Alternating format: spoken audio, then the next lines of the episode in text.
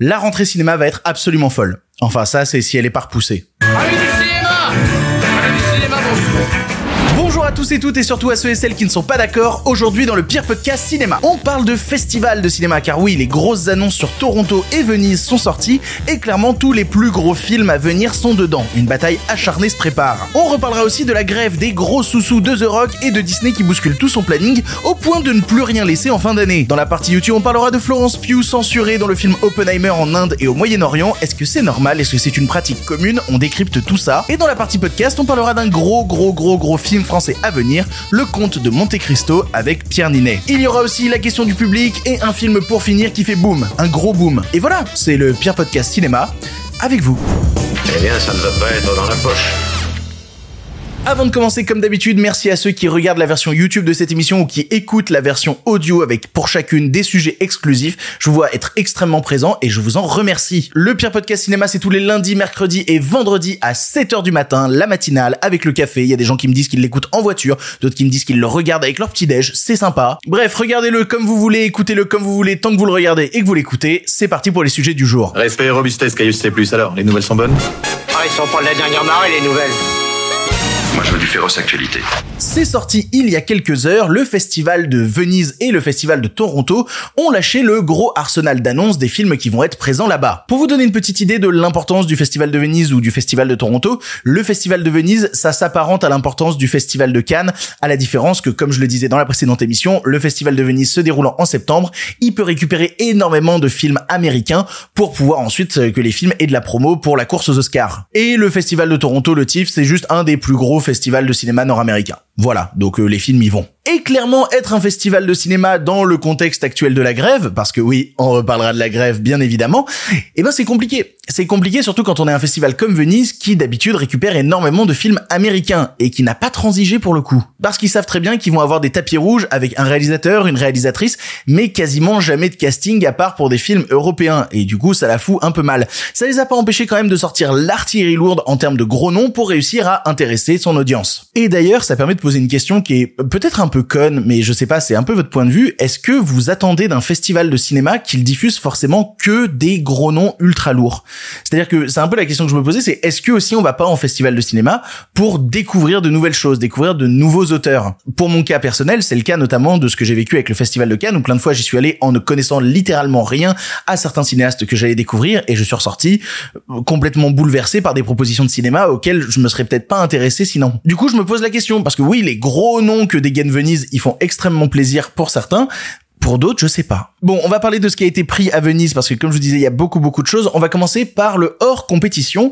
Et pour le hors compétition, il y a une certaine continuité avec le Festival de Cannes puisque des cinéastes qui avaient, présenté un projet au Festival de Cannes, eh ben, en présentent un autre au Festival de Venise. Les gars ne s'arrêtent jamais. Il y a notamment un court métrage de Wes Anderson, The Wonderful Story of Henry Sugar, qui dure 37 minutes et qui est une adaptation de Roald Dahl avec Ben Kingsley. Ça a fortement tendance à m'intéresser. Ce qui m'intéresse aussi, je parlais de continuité avec Cannes, c'est le nouveau film de Cédric Kahn. Alors Cédric Kahn, vous en avez peut-être justement entendu parler à Cannes parce qu'il a fait le film qui s'appelle Le Procès Goldman, qui a été diffusé à la quinzaine des réalisateurs. Et entre temps, il a déjà fait un autre film qui s'appelle Making of et qui donc va traiter de l'envers du décor d'un film. Pour les autres noms un peu excitants et un peu connus, il y a notamment bah, Quentin Dupieux qui retourne à Venise. Il y avait déjà présenté Mandibule et cette fois-ci il y présente Dali, un film où quatre comédiens différents vont jouer Salvador Dali, mais dans l'univers de Dupieux j'ai un peu de mal à me situer et j'ai récupéré la liste de tout le casting. Bon bah comme d'habitude le casting est hallucinant. Il y a bah, Jonathan Cohen, il y a Anaïs de Moustier, Édouard Baird, Gilles Lelouch, Pio Marmaille, Romain Duris. Ça ne s'arrête pas. Dans les annonces surprises qui m'ont plutôt fait plaisir, il y a notamment le nouveau film de Richard Linklater, Hitman, ou aussi le nouveau film d'Harmony Corinne. J'adore Harmony Corinne et je ne répéterai jamais assez que Spring Breakers est sûrement un des films les plus importants de la décennie 2010. Vous n'êtes pas prêts pour avoir ce débat. Et donc qui a fait un nouveau long métrage avec Travis Scott. Et d'ailleurs, à côté de ça est sorti en même temps l'annonce d'un projet de long métrage de Travis Scott qui a été fait en partenariat avec Gaspard Noé, Nicolas Winding Refn et Harmony Corinne. Je ne sais pas du tout ce que va être ce projet, je suis extrêmement intrigué. La vraie grosse annonce surprise de ce festival de Venise en vrai, c'est le nouveau long métrage de William Friedkin. Je ne savais même pas que William Friedkin était en train de tourner un nouveau long métrage. Il n'a pas sorti de projet depuis 2011, à savoir Killer Joe, et je suis extatique à l'idée de voir son nouveau film qui s'appelle donc The Kane Mutiny Court Martial. J'ai trop hâte, j'ai extrêmement hâte. Pour tout ça, on est toujours dans le hors compétition à Venise, et pour les annonces qui étaient un peu moins attendues, il y a notamment le nouveau long métrage de Woody Allen. Son film a été tourné en France. Ça s'appelle Coup de chance. Au casting, il y a Valérie Lemercier, Melville Poupeau, Neil Schneider et ça s'inscrit, paraît-il, dans l'héritage de Matchpoint. Et je parlais d'annonces qui n'ont pas fait plaisir et clairement cela n'a pas fait plaisir sur les réseaux sociaux puisque est annoncé à Venise en hors compétition le nouveau long métrage de Roman Polanski qui s'appelle The Palace. Globalement, Venise s'en bat un peu les couilles de tout et il le montre même, bah, si vous voulez, on peut attaquer la compétition. Et eh bien, dans la compétition, on retrouvera le nouveau long métrage de Luc Besson, à savoir Dogman, qui a été annoncé tout récemment. S'affirme clairement comme un festival qui n'en a rien à foutre de rien. Et contrairement à Cannes, qui, oh, qui a eu des mauvaises périodes hein, aussi, il faut quand même pas déconner, euh, bah, contrairement à Cannes, il récupère aussi énormément de films de plateforme. Je parlais tout à l'heure en hors compétition du Wes Anderson, c'est un truc pour les plateformes. Je parlais dans la précédente émission du film de clôture, le nouveau film de Juan Antonio Bayona, c'est aussi un film pour les plateformes. Et en compétition, il y en a trois de plus. Quatre de plus. Merde, j'ai mal compté. Puisqu'on retrouve le nouveau film de Pablo Larraine qui a récemment fait Spencer et cette fois ça s'appelle El Conde avec l'accent et tout, je sais pas pourquoi. Il y a aussi le nouveau film de Michael Mann qui s'appelle Ferrari avec Adam Driver. On attend tous le nouveau film de Michael Mann qui sortira normalement que sur Prime Video. Il y a le nouveau film de David Fincher, The Killer avec Michael Fassbender qui lui va être une nouvelle sortie Netflix. Et il y a le nouveau long métrage réalisé par Bradley Cooper après A Star is Born qui s'appelle Maestro et qui raconte la relation du compositeur Leonard Bernstein avec sa femme. Ça fait beaucoup pour les plateformes, ça fait aussi beaucoup de films américains qui vont se retrouver avec des tapis rouges un peu vides. Parce que ouais, je continue à regarder là les gros films américains, mais il y a le nouveau film de Sofia Coppola qui s'appelle Priscilla, il y a le nouveau film de Ava DuVernay qui s'appelle Origin. Ava DuVernay, elle a pas fait de film depuis 2018 avec un raccourci dans le temps qui était absolument une horreur.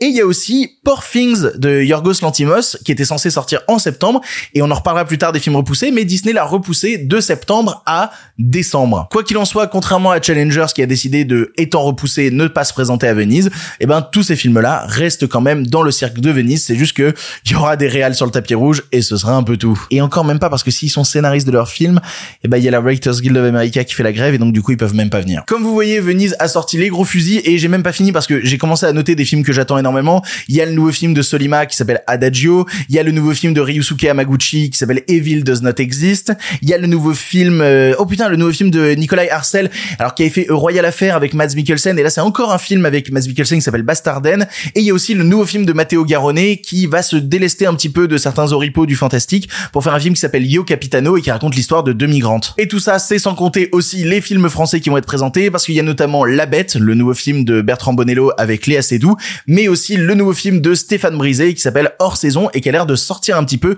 du carcan des films politiques que Stéphane Brisé fait d'habitude. Voilà, ça c'est pour Venise. Ça fait beaucoup de films et beaucoup de films à attendre, beaucoup de films dont je ne savais même pas l'existence et qui maintenant me donnent extrêmement envie. Et donc forcément le festival de Toronto à côté ramasse un peu les miettes. Déjà le festival de Toronto récupère pas mal de films de Cannes pour en faire la première nord-américaine. Donc il y a notamment euh, Anatomie d'une chute de Justine Trier, il y a le nouveau film de euh, Alice Rohrwacher, il y a le nouveau film de Catherine Breillat, que des films qui sont passés par Cannes, il y a aussi euh, bah, dans les films qui sont passés par Cannes, Monster de Koreeda, voilà, tout ça c'est des films qui vont être repris à Toronto. Et ils font aussi de la reprise de Venise parce que dans les films que je vous ai cités avant, le Linklater Hitman ou par exemple le Bonello La Bête vont être eux aussi diffusés à Toronto. Mais il y a quand même des exclus et on va commencer par les exclus françaises. Il y a une année difficile, nouveau film de Toledano et Nakash avec Pio Marmaille, Noémie Merlan et j'ai oublié la troisième personne, ce qui n'est pas du tout professionnel. Et aussi le nouveau film de Lajli qui après Les Misérables fait un film, alors qui a l'air d'avoir deux titres, soit c'est Bâtiment 5, soit c'est Les Indésirables, mais en tout cas le nouveau Lajli sera à Toronto. Et pour parler de pur film américain, bah les annonces sont pas aussi impressionnantes que Venise, mais il y a quand même des choses sympas. Il y a le nouveau film de Viggo Mortensen qui s'appelle The Dead Don't Hurt. Il y a le nouveau film de Craig Gillespie, le réalisateur de Aitonia, qui revient avec un film qui s'appelle Dumb Money et qui raconte l'histoire du crash euh, de GameStop. Il y a le nouveau film de Taika Qui s'appelle Next Goal Wins avec Michael Fassbender. Il est absolument partout dans ses sélections. Il y a le nouveau film de Christine Scott Thomas qui s'appelle North Star. Le nouveau film de David Yates. Alors, normalement, vous connaissez David Yates parce qu'il a réalisé tous les Harry Potter à partir du 5. Et ben voilà, c'est son nouveau film qui s'appelle Pain Hustler avec Chris Evans. Il y a pas mal de films réalisés par des acteurs. Il y a le nouveau film de Chris Pine qui s'appelle Pullman. Il y a le nouveau film de Ethan Hawke qui s'appelle Wildcat. Et oh oui, et il faut que je vous parle de ça parce que bon, je vous parle régulièrement de cinéma euh, sud-coréen dans l'émission, mais il y a un film qui s'appelle Smugglers qui va être diffusé j'allais dire Cannes, qui va être diffusé au festival de Toronto et que j'attends énormément parce que c'est le nouveau film, je veux pas me gourer dans le nom, de Ryu Sung-wan qui avait réalisé un film que je vous encourage énormément à voir qui s'appelle Escape from Mogadishu. En termes de thriller d'action récent, c'est absolument passionnant. Voyez Escape from Mogadishu et attendez avec impatience Smugglers qui va être une des grosses sorties de la rentrée en Corée du Sud. Et voilà, c'est tous les gros films qui s'apprêtent à arriver. Tous les gros films qu'on va sûrement se ramasser sur la gueule d'ici fin 2023, début 2024, et que pour une grosse partie, j'attends énormément. Je crois que celui que j'attends le plus, mais, mais j'arrête pas de le répéter, c'est le nouveau Jonathan Glazer qui a été diffusé à Cannes et que je n'ai pas vu à Cannes, et qui va être en plus dans la reprise de Toronto. Je vais guetter absolument toutes les séances, il est censé sortir début janvier 2024, s'appelle The Zone of Interest. J'attends tellement le nouveau Jonathan Glazer, vous n'imaginez même pas. Mais pour que ces films sortent, il faut que la grève avance, pour que ces films sortent, il faut que des accords soient trouvés, pour que ces films sortent, faut pas que tout soit repoussé. On va avancer dans l'actu et encore une fois, on va reparler de la grève. Le saviez-vous en ce moment, c'est la grève à Hollywood. J'en ai marre J'en parle tout le temps de cette grève Ça ne s'arrêtera jamais. Est-ce que les studios veulent pas trouver un accord rapidement et qu'on puisse parler d'autre chose que cette grève? Je vous en supplie. Bon, on a vu sur les réseaux sociaux énormément de, comédiens et de comédiennes y participer. On a vu notamment Jessica Chastain, on a vu Kevin Bacon, on a vu Brendan Fraser, et je ne peux pas aller contre une grève où Brendan Fraser euh, participe parce que je n'irai jamais contre Brendan Fraser dans ma vie. On a vu aussi Brian Cranston monter à la tribune pour faire un discours et pour cracher tout son venin sur Bob Iger, le patron de Disney qui n'arrête pas de ramasser plein la gueule ces derniers temps. Et ça fait plutôt plaisir de voir même des acteurs qui ont pu être par le passé énormément payés prendre la parole pour défendre les plus petits. Il y a une sorte de convergence des luttes que j'aime énormément là-dedans. Et je ne sais pas si vous étiez au courant, mais il est possible de soutenir la SAG-AFTRA, donc la SAG-AFTRA, le syndicat des artistes et des comédiens, etc., etc., etc. Il est possible de faire des dons. Et alors, si vous dites, oh tiens, je ferai bien un don à la SAG-AFTRA, vous ne battrez jamais le don qui a été fait par Dwayne The Rock Johnson, puisque on a appris via Variety que Dwayne Johnson a fait un don au syndicat des acteurs à 7 chiffres. Alors, on n'a pas le montant exact, on sait juste que ça fait 7 chiffres, donc plus d'un million de dollars de dons. Pour soutenir la lutte, c'est toujours agréable, et je vois plein de gens se mobiliser sur les réseaux et dire genre ouais, c'est trop bien, The Rock a donné de l'argent, The Rock est tellement sympa, The Rock est tellement gentil. The Rock fait ça pour l'image et c'est quand même un petit peu opportuniste. Et c'est un fan de catch qui vous en parle. J'aime pas taper sur The Rock, mais The Rock est tombé en fait dans un petit traquenard au début de la grève, puisque en parallèle des premières annonces sur la grève de la Sagastra, a été annoncé que Dwayne Johnson allait toucher pour euh, le prochain film qu'il fait pour Prime Video qui s'appelle Red One le plus gros salaire jamais remis à un acteur pour un seul film. Et du coup, quand à côté, t'as les petits acteurs qui sont en train de se battre parce qu'ils touchent 26 dollars dans le mois et qu'on apprend que à côté de ça, Dwayne Johnson va toucher pour un seul film 50 millions de dollars. Voilà, c'est énorme. Ça n'a absolument aucun sens. C'est-à-dire que pour vous donner un petit ex la dernière personne qui a touché 50 millions de dollars pour un rôle, c'est Daniel Craig et c'est pour deux films. C'est pour Knives Out 2 et Knives Out 3. Il avait un package à 100 millions de dollars, 50 millions pour chaque film. Là, c'est d'un coup, bim, 50 millions. Voilà, voilà, voilà, voilà, voilà. Du coup, c'est bien, c'est de l'image, c'est, c'est, alors, on va pas se plaindre, c'est très agréable de savoir que le don de The Rock va permettre à des comédiens qui galèrent à avoir une assurance maladie à pouvoir sortir la tête de l'eau et pouvoir nourrir leurs gosses. Ça fait extrêmement plaisir. Merci The Rock, ta calvitie est aussi belle que ta carrière. Mais c'est de l'image c'est de l'image parce que à côté, quand tu touches 50 millions de dollars d'un coup et que, bon, on va pas faire les difficiles. C'est bien. Merci The Rock. Merci The Rock. Je trouve ça un peu opportuniste et un peu hypocrite. Mais merci The Rock, ça aide quand même des gens. Ce qui ne va pas aider des gens par contre, et notamment des salles de cinéma, c'est le fait que Disney commence à réfléchir à repousser ses films. Et c'est marrant parce que c'est une news que j'aurais pu vous faire à 24 heures près de manière totalement différente. Puisque les premiers trucs que je voyais passer, c'était Disney songe à repousser ses films. Et il y en avait trois à donner en exemple. Et entre temps, dans ce laps de temps de 24 heures, eh ben Disney en a déjà repoussé un. Puisque comme je vous le disais, Poor Things de Yorgos Lantimos qui est distribué par Disney, eh ben lui a été repoussé et s'est pris 4 mois dans la gueule, passant d'une sortie en septembre à une sortie en décembre. Et donc du coup, ça fait un petit peu peur pour les autres films qui étaient annoncés dans le package des films où Disney songeait à les repousser, puisqu'il y a notamment le nouveau film d'animation de Disney qui s'appelle Wish, mais aussi, alors, je suis désolé, euh, ça s'appelle Vœu ou Un Vœu dans sa version française. C'est juste que quand tu connais la plateforme Wish et que soudainement, bah, t'as un film qui s'appelle Wish, ils sont passés à côté d'un partenariat placement de produits vraiment malin. Bref, le nouveau film d'animation Disney risque d'être repoussé et aussi le nouveau long métrage de Taika Waititi qui s'appelle Next Goal Wins, on en parlait tout à l'heure, il est présenté à Toronto. Et c'est fou de voir tous ces studios en train de repousser leurs films parce que ouin ouin ouin, les comédiens refusent de venir travailler, de faire la promo des films ouin ouin ouin, alors que tout ce qui suffirait c'est que les studios baissent un peu la tête pour une fois et acceptent de payer convenablement leurs employés. C'est tout ce que ça demande, une signature sur un bout de papier pour qu'il y ait des conditions décentes pour les êtres humains qui rapportent des millions aux gros PDG de ces entreprises. Non, ils préfèrent jouer la technique de repousser les films et donc en repoussant les films, pénaliser les salles de cinéma, pénaliser les spectateurs, et donc c'est pas la faute de la grève, c'est la faute encore une fois des gros patrons qui refusent de traiter convenablement leurs employés. Là, normalement, c'est le moment où je me mets à chanter, c'est la lutte, mais je vais pas le faire parce que je comprends les inquiétudes du secteur. Et moi ça me fait surtout peur quand je vois les salles de cinéma commencer à dire bah ouais bah du coup on va avoir moins de films, on sait pas comment on va gérer notre saison, il y a des festivals, on reparlera plus tard de la cause des festivals mais qui s'inquiètent aussi. Je, je déprime un peu à l'idée de me dire que putain cette grève est tellement importante, tellement monumentale et pourrait être tellement réglée facilement en un claquement de doigts. C'est fou que ça n'arrive pas. C'est fou qu'on voit tous nos comédiens et comédiennes préférés être obligé de se mettre en grève pour aller défendre les plus petits. Je trouve ça beau et à la fois ça me rend très triste parce que le secteur est, semblerait-il, aussi cynique et capitaliste que ce que l'on dit et que ce que l'on critique depuis des années. Comme quoi, il y a peut-être des méchants et des gentils. Voilà, c'était absolument manichéen comme réflexion. C'est super. On va passer aux autres sujets d'actu. Passons aux autres sujets d'actualité. Hey, si tu écoutes ça, c'est que tu es dans la version audio de l'émission. Oui, dans cette version audio, nous allons parler du conte de Monte Cristo parce que audio, ça rime avec Monte Cristo. C'est pas du tout voulu, c'était juste pour faire une blague. Oui, comme vous l'avez remarqué, on parle du conte de Monte Cristo parce que le cinéma français continue à être dans son délire d'adapter des gros classiques de la littérature. Ils sont en train de nous faire une sorte de Dumas Cinematic Universe, le, DCU, même si c'est déjà pris, je pense qu'on peut redire le DCU, puisque on a eu récemment Les Trois Mousquetaires d'Alexandre Dumas adaptés en deux parties avec un budget faramineux et c'est exactement ce qui est en train de se produire avec une nouvelle adaptation du conte de Monte Cristo. Et je fais des blagues, je suis en train de rigoler sur le sujet du conte de Monte Cristo, mais en vrai je trouve ça super cool parce que on a manqué pendant très longtemps en France de ce cinéma grand public divertissement qui serait tiré de notre littérature. On a les ressources, on a les œuvres et c'est quand même terrible de les laisser à d'autres pour les adapter et donc ça fait plaisir de voir soudainement le cinéma français mettre des moyens dans ces œuvres-là. Par contre, je constate juste que c'est un peu toujours les mêmes personnes aux manettes,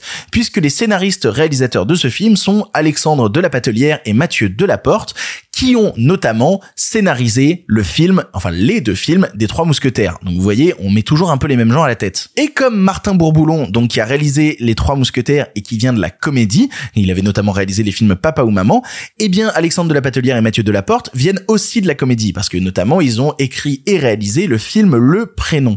Et je trouve ça marrant que en France, quand on va faire des films à gros budget, on va chercher des gens qui ont fait leurs armes dans la comédie. C'est à eux qu'on va confier les plus gros budgets, à la différence notamment du cinéma américain qui et on peut le voir notamment avec les films Marvel, va régulièrement piocher dans des cinéastes de genre qui ont fait de l'horreur, qui ont fait du thriller. Alors c'est peut-être juste une différence culturelle parce qu'en France les comédies font beaucoup d'entrées et que aux États-Unis les films de genre permettent de ramener beaucoup en salle avec peu de budget. C'est peut-être cette différence culturelle là qui joue. C'est juste que je peux pas m'empêcher de me dire que ces films-là français, donc Les Trois Mousquetaires et donc Le Comte de Monte Cristo, filés à des réalisateurs de cinéma de genre français, eh ben ça aurait quand même pas mal de gueule. Bon, vous connaissez probablement l'histoire du Comte de Monte Cristo, mais ça fait toujours du bien de se la rappeler. Edmond Dantes est un jeune marin de 19 ans, il débarque à Marseille pour s'y fiancer, mais il est trahi par des amis jaloux et dénoncé comme un conspirateur bonapartiste et du coup il se fait enfermer. Il passe 14 années en prison et il réussit à s'évader, il récupère un trésor caché sur l'île de Monte Cristo et maintenant c'est la bagarre, c'est la vengeance, il va retourner se venger de ses anciens amis jaloux. Cette histoire de vengeance me fait plutôt envie et ce qui me fait plutôt envie aussi c'est son casting puisque le comte de Monte Cristo sera interprété par Pierre Ninet, mais on retrouvera aussi dans le film Bastien Que vous avez vu récemment dans La Nuit du 12. Il y aura aussi Anaïs de Moustier, Anna Maria Bartolomei qui tenait le premier rôle du film L'événement. Il y aura Laurent Lafitte et il y aura Pierre Francesco Favino. On parle de lui à chaque émission. Je pensais pas qu'on parlerait de Pierre Francesco Favino à chaque émission, mais pourquoi pas? On en est vraiment aux prémices du film puisque le tournage a démarré il y a deux jours. Voilà, le tournage a démarré le 24 juillet et il est prévu pour terminer le 30 novembre, ce qui est un tournage absolument colossal et qui va demander, j'imagine, beaucoup de post-prod puisque terminer le tournage en novembre 2023 veut dire que le film sortira en décembre 2024. J'aime bien suivre ces annonces-là et j'ai surtout hâte d'en savoir plus sur les prochaines grosses adaptations littéraires. En fait, je peux pas m'empêcher de réfléchir au fait que Jules Verne était français et que j'aimerais bien voir le cinéma français aussi au-delà des œuvres de cap et d'épée se saisir aussi d'un certain cinéma de science-fiction et nous adapter du Jules Verne au cinéma français français avec des moyens actuels. Voilà, j'ai envie de voir 20 milieux sous les mers en version française. J'ai très envie de le voir. Bref, il y a pas que le cap d'épée dans la vie, on a aussi d'autres genres littéraires vraiment intéressants. On espère les voir adaptés aussi. Avançons. Les nouvelles n'étaient pas très fraîches, en effet. Dans la question du public aujourd'hui, je vous rappelle que vous pouvez poser vos questions du public sur mon compte Instagram qui s'affiche à l'image ou qui est en description de la version audio. Eh bien, Mathieu Defocal me demande Salut Victor, pourrais-tu mettre en lumière au grand public le collectif sous les écrans La Dèche? Oui, avec plaisir. Parce qu'on n'arrête pas de parler de la grève aux États-Unis et on voit beaucoup de personnalités françaises soutenir cette grève aux États-Unis, c'est en oublier quand même la grande précarité de toute une partie de l'industrie du cinéma en France. C'est bien beau de soutenir quand c'est sur un autre continent, mais ce serait pas mal de regarder aussi le fait que chez nous aussi, c'est la galère. Le nom du collectif n'est pas sous les écrans la je me permets de rectifier, c'est le collectif des précaires des festivals de cinéma qui a tiré la sonnette d'alarme après le dernier festival de Cannes avec un texte qui s'appelle Sous les écrans ils ont tiré cette sonnette d'alarme pour deux raisons, à savoir tout d'abord, ça faisait deux mois qu'il y avait la grève pour les retraites et ça va changer énormément de choses vis-à-vis des personnes travaillant dans les festivals de cinéma, et aussi le fait que post-Covid, c'est des personnes qui ont été extrêmement maltraitées par l'État, qui a dit oh ça va, on vous a donné un peu beaucoup d'aide, vous allez pas gueuler. Vraiment beaucoup d'aide Il faudrait qu'on reparle de Roselyne Bachelot un jour. Bref, à force de se faire traiter d'ingrat, ils ont créé un collectif, et alors notamment j'ai tous les, métiers présents dans ce collectif. Il y a des responsables d'accréditation, de la coordination générale, de billetterie, de l'accueil des équipes, des attachés de presse, des régisseurs et régisseuses, des projectionnistes, des sous-titreurs, des programmateurs, énormément de métiers qui font vivre énormément de festivals de cinéma en France, et qui malheureusement sont maltraités. Disons qu'avec l'ancien système de chômage, ils vivaient dans des conditions précaires entre deux festivals, mais avec la nouvelle nouveau système et le nouveau calcul, c'est la débandade. Les allocations qui leur étaient allouées ont extrêmement baissé et il n'y a aucune protection spécifique pour ce genre de métier. Ce que demandent en fait ces personnes, c'est une véritable politique culturelle avec des financements. Et il faut dire que depuis que Rima Abdulmalak est devenue ministre de la Culture, eh ben, on n'a pas eu de politique comme ça. On a même eu, au contraire, des décisions en région qui font vraiment peur. Notamment celle de, de Laurent Vauquier, qui a décidé de couper 50% des aides et des subventions qui allaient au festival du court-métrage de Clermont Qui est, alors vous vous dites comme ça, oh, le festival de court métrage, là, c'est juste le festival de court métrage le plus important de France. Et eh ben, Laurent Wauquiez a décidé de couper 50% de ce qui permettait de, de faire vivre ce festival c'est flippant que l'État n'encadre pas ça. Et je parle du festival de Clermont-Ferrand parce que, voilà, on est en train de se morfondre beaucoup sur les États-Unis, mais c'est important de rappeler tous les festivals qu'il y a en France, qui permettent l'accession à la culture dans de nombreuses villes. On parle du festival de Cannes et de toutes ces compétitions annexes qui en font partie, hein, la quinzaine des réalisateurs, la semaine de la critique, etc. Mais il faut pas oublier le festival de lumière à Lyon, je parlais du festival de Clermont-Ferrand, mais il y a le festival du, du cinéma indépendant de Bordeaux, il y a le festival d'animation d'Annecy, il y a le festival de La Rochelle. En vrai, si je commence, je peux citer absolument toutes les villes de France où on essaye de créer, de faire bouger la culture et de permettre qu'elle soit diffusée à un maximum de gens. Et pour l'instant, il n'y a aucune politique culturelle pour les gens qui travaillent là-dedans et qui sont en train de crever la gueule ouverte. Et forcément, on parle beaucoup plus de la grève aux États-Unis parce qu'elle fait beaucoup plus de bruit, mais c'est important de parler de celle-ci aussi. Du coup, si jamais ça vous intéresse, le texte qu'ils ont publié est en description et même au-delà de ça, ils ont sorti une pétition. Si jamais vous voulez participer, bah voilà, The Rock pourra pas donner un million à cette cause-là, mais ne serait-ce que votre signature à la pétition les soutenant, ça peut déjà faire bouger un peu les choses. Et merci beaucoup Mathieu de Focal parce que voilà, je vous en parle avec beaucoup d'engagement, mais moi-même c'est un truc qui m'était complètement passé sous les radars et je suis content qu'on prenne du temps dans cette émission pour parler aussi des conditions précaires des gens qui font vivre le cinéma en France. C'est important. C'est ceux qui nous donnent des images et qui nous permettent de rêver. Donc au bout d'un moment, rêvons à leur tour et permettons-leur aussi de rêver. Et ça termine sur un bon mot. Et c'est beau quand même, hein? Pour le cinéma, monsieur Leblanc, pour le grand écran, pas pour la petite lucarne. On va terminer cette émission avec un film pour finir et comme vous le savez, dans la prochaine émission, quelqu'un passera en audio pour nous parler de son film. Est-ce que vous avez été d'accord avec moi, pas d'accord avec moi? Il vous suffit d'envoyer un audio de 3 minutes à l'adresse mail lepierrepodcastciné@gmail et vous pourrez passer dans l'émission pour parler de n'importe quel film dont vous avez envie de parler ou peut-être même pour contredire un avis que j'aurais donné dans l'émission. N'hésitez pas à envoyer des audios et moi de mon côté, je sais qu'on est mercredi aujourd'hui, c'est jour de sortie, il y a le manoir hanté, il y a Talk to Me, etc. Mais parlons d'un plus petit film parlons de sabotage. Might be headed to Texas for the winter. What's in Texas? Project. What kind of project? Sabotage en français ou de son titre original Out Blue Up Pipeline et je trouve que le titre original est vachement plus stylé, c'est tout à fait personnel. Ça raconte un groupe de jeunes éco-terroristes qui vont faire exploser un oléoduc parce que c'est le seul moyen de se faire entendre. Clairement, comme je dis, c'est une forme d'éco-terrorisme parce qu'ils se rendent compte que le temps presse et face à leur impuissance à pouvoir faire changer les choses face à des grosses corporations qui niquent la planète en permanence et qui en ont rien à foutre, eh ben, il est temps de faire péter des trucs et donc de faire péter des oléoducs pour essayer de se faire entendre sur la cause climatique. Les personnages du film décrivant ça d'ailleurs comme une forme de d'autodéfense parce que bah en attendant sinon on va mourir. Et c'est intéressant parce que c'est un véritable thriller sur des ados partant en guerre et de par ce principe-là, ça m'a beaucoup rappelé Nocturama de Bertrand Bonello. J'ai eu l'impression voilà de regarder la version française de Nocturama de Bertrand Bonello, un film que je vous conseille d'ailleurs énormément si vous ne l'avez pas vu. Encore une fois, c'est plein de jeunes qui viennent de milieux différents, mais qui ont le même but, qui ont la même cause, qui se rendent compte que c'est en se rassemblant autour de ce sujet qu'on pourra changer les choses. Et même que tu viennes de milieux ultra différents, bah à la fin, tu te rends compte à quel point niquer la planète va tous nous atteindre collectivement. Et tout ça est plutôt bien montré dans le film avec un, système qui me rappelle un petit peu celui de Reservoir Dogs, c'est-à-dire d'avoir euh, une, euh, une mission, mais en même temps d'avoir des flashbacks sur, sur chaque personnage qui permettent de construire le récit et qui sont vraiment montés comme dans Reservoir Dogs avec le titre du personnage, etc. Il y a une forme d'hommage là-dedans. Et puis quitte à citer toutes les influences, voilà, citer Nocturama, Reservoir Dogs, je trouve qu'il y a aussi là-dedans du Ocean's Eleven avec cette idée de préparer tout un plan, tout un case, d'avoir trois coups d'avance, de savoir qu'est-ce qu'on va faire, etc. Et que les flashbacks permettent justement d'en apprendre au compte-goutte et d'être surpris à chaque étape du scénario. Donc scénaristiquement, ça me plaît, ça me tient en haleine, j'ai envie de suivre ces personnages-là en train de, de mener leur guerre. Et en même temps, je trouve qu'en termes de réalisation, alors ça peut faire un peu peur parce que le film est tourné en 16 mm et donne l'impression de ce grain d'image pellicule de tous les films Sundance avec pas beaucoup d'idées. Sauf qu'en fait, pas du tout. Il y a plein d'idées de cadres signifiants que je trouve vraiment intéressants et notamment le travail de l'obscurité qui tout de suite quand on est en pellicule, ça devient beaucoup plus intéressant et je trouve qu'ils réussissent à faire un travail colorimétrique dans l'obscurité qui est, assez épatant. Et j'aime beaucoup Sabotage, j'aime beaucoup How to Blow Up a Pipeline, voilà, je préfère vraiment le titre américain parce que j'ai l'impression de voir une nouvelle version 20-25 ans après de ce qu'aurait pu être euh, les films de Larry Clark si les jeunes avaient eu une conscience écologique. C'est des nouveaux films sur la jeunesse, avec en plus une nouvelle garde du cinéma américain, avec beaucoup de comédiens extrêmement peu connus. Pour le coup, j'en connaissais un parce qu'il a joué dans Euphoria, et c'est tout, et ils font tous parfaitement le taf. C'est ultra tenu, ça dure 1h40, c'est d'une efficacité folle. Ça a tout du film de casse qui m'entraîne à mort, et en même temps, c'est un véritable constat d'échec sur les anciennes générations qui ont merdé, et tout ce qu'ils ont laissé aux nouvelles générations, c'est de la violence. Alors c'est un tout petit budget qui s'est un peu planté sur le territoire américain, il a fait moins d'un million de dollars. Ne le faites pas se planter en France. Il sort dans plus de 100 salles en France. Il y en a une autour de chez vous. Allez voir Sabotage. Voilà, au to Blue Up Pipeline. Allez voir Sabotage.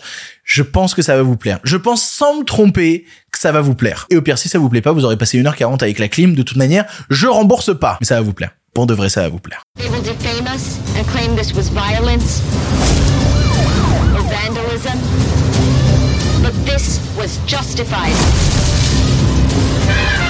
C'est ainsi que se termine ce nouvel épisode du pire podcast cinéma. Merci de l'avoir écouté jusqu'au bout. Vous avez vu, j'arrive à parler de la grève un tout petit peu, mais en parlant autour. Je suis obligé de faire le constat à chaque conclusion d'émission, j'en peux plus.